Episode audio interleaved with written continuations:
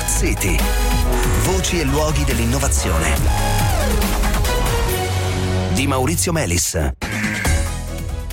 utilizzare l'intelligenza artificiale per evitare guasti nei data center e eh, migliorarne le prestazioni energetiche. Buonasera, buonasera, benvenuti a Smart City. È questo uno degli obiettivi del gruppo di ricerca ICT DNA che ha testato sul proprio supercalcolatore Cresco 6 alcune tecniche eh, innovative finalizzate proprio a questo. Eh, d'altronde il tema della sostenibilità energetica, oltre che quello dei guasti, ma in particolare quello della sostenibilità energetica, energetica dei data center è ormai di primaria importanza. Eh, si calcola che il settore ehm, veda i consumi energetici aumentare più o meno di un 9% l'anno con in prospettiva la possibilità che eh, i data center arrivino a consumare fino al 20% in futuro della produzione di energia elettrica mondiale, un numero pazzesco. Insomma, servono nuove tecnologie, ehm, servono nuovi strumenti e l'intelligenza artificiale può essere uno di questi. Ne parliamo con Marta Chinnici, ricercatrice Enea del Dipartimento di Tecnologie Energetiche e fonti rinnovabili. Buonasera, benvenuta. Buonasera, buonasera a tutti e grazie per l'invito. Allora, senta, ci aiuti un po' a capire quindi che lavoro avete fatto. Voi avete naturalmente iniziato da un'analisi, da una raccolta di dati che eh, puntavano anche a identificare le situazioni più critiche. Ecco, quali sono le situazioni da evitare?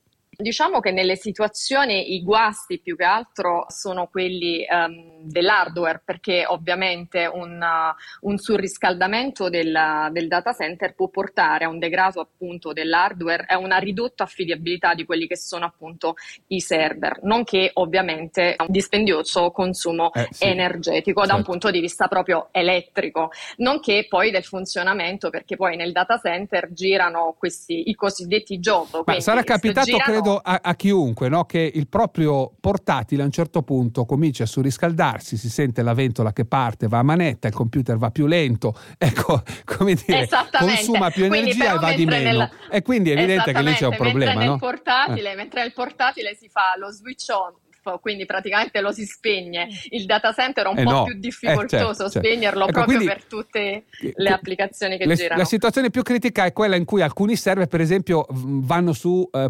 potentemente di temperatura, i condizionatori devono lavorare di più, le macchine lavorano peggio, possono anche eh, guastarsi. Esatto, quindi ci sono proprio questi surriscaldamenti, proprio questi aumenti, come diceva, della temperatura dovuti anche al carico computazionale mm. e quindi si creano questi cosiddetti punti caldi, quindi detti anche gli hotspot, e dei modelli appunto dove l'aria circola in maniera uh, viziosa. Quindi quello che noi siamo andati a fare, in particolare anche sulla parte termica è quello di predire mm. questi picchi di calore e soprattutto diciamo di mh, l'approccio che abbiamo utilizzato è proprio un approccio di tipo integrato proprio per far sì di combinare vari consumi quindi elettrico, termico e computazionale appunto per predire questi picchi di temperatura ecco, e, e, e... E qui, se ho ben capito, che entra in gioco anche l'intelligenza artificiale, nella capacità di fare queste previsioni usando informazioni che normalmente non si usano è, così. Esattamente, mm. esattamente, avendolo in casa, quindi avendo questo bacino di dati, abbiamo pensato appunto di vedere mm. queste mutue relazioni tra i dati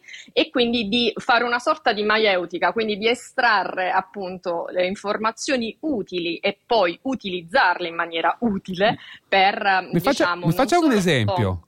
Certo, allora il, l'approccio che viene utilizzato, quindi appunto di intelligenza artificiale, serve proprio per mettere su quei modelli previsionali e quindi predire dove ci saranno, ad esempio, degli hotspot termici, ad esempio prevedendo un aumento di domanda computazionale, quindi un utilizzo mm. massiccio proprio della, della macchina data center quindi um, dove i nodi di calcolo vengono surriscaldati, quali sono le zone più calde del data center e quindi diciamo che questi modelli ci permettono sicuramente di gestire meglio il lavoro, il carico della macchina e quindi ovviamente quindi, anche il set point. Quindi della... sostanzialmente il contributo dell'intelligenza artificiale eh, sta qui nel prendere in considerazione elementi che arrivano da domini molto diversi, il comportamento degli utenti, quello delle macchine e così via, e sulla base di questi dati fare delle previsioni.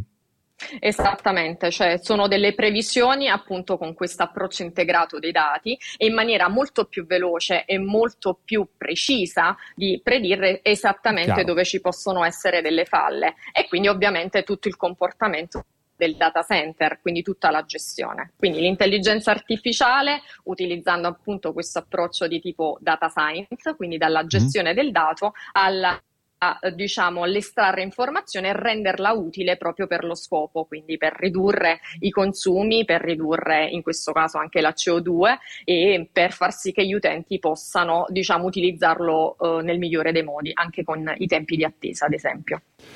E quali sono i risultati che avete ottenuto? Quanta energia avete risparmiato più o meno, insomma?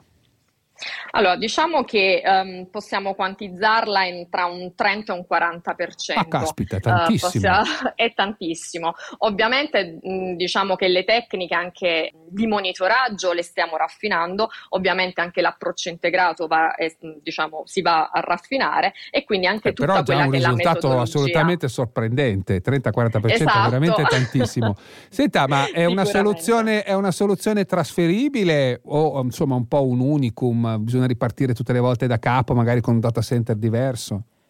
Assolutamente una soluzione trasferibile mm. perché ovviamente è un approccio, quindi è una metodologia che può essere replicata. Ovviamente noi utilizziamo il data center di tipo HPC, quindi può essere sicuramente trasferibile in altri tipi di data center, che è un po' il lavoro che stiamo mm. facendo anche in attuali progetti europei, un PNRR che è appena partito, quindi un Open Lab su, questa, su questo topic.